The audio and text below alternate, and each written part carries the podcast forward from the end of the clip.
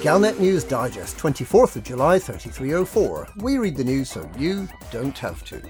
In this week's news, an eye for an INRA. Righteous anger directed at Tharg lovers.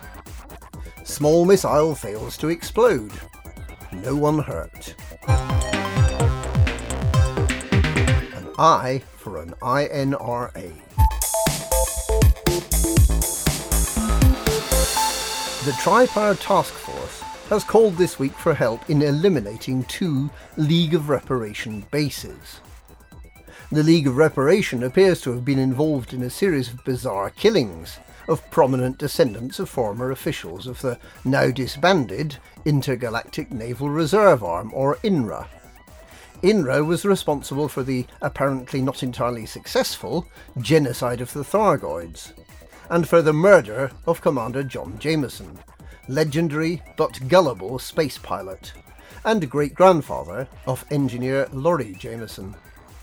It appears that the League of Reparation has been using the excuse of the murder of John Jameson as the justification for its killing spree, with the slogan For Jameson left at the site of each murder.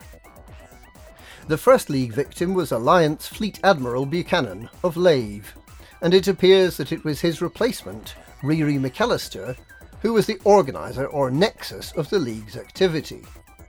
The investigation into the League, which took place mainly on Turner's World in Alioth, resulted in the death of Chief Inspector Kay Kilbride of the Alliance Interpol.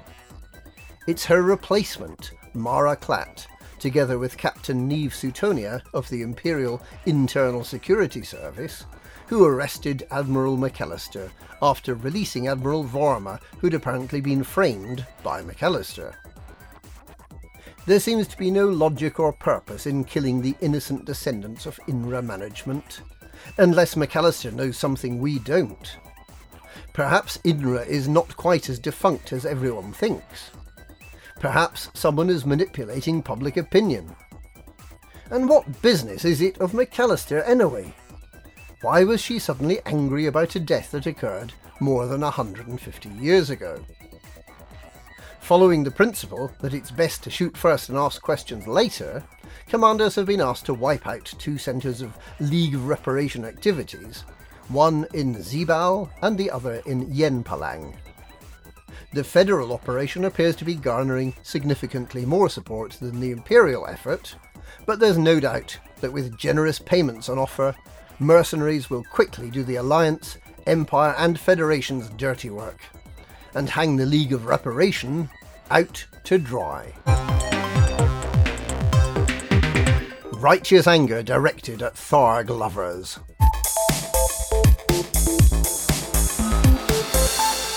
The Church of Eternal Void, a religion which values the civilizing influence of the ancient Guardian race, has been expressing its anger at the recalcitrant death cultists of the Thargoid loving Fargod sect in a physical way this week.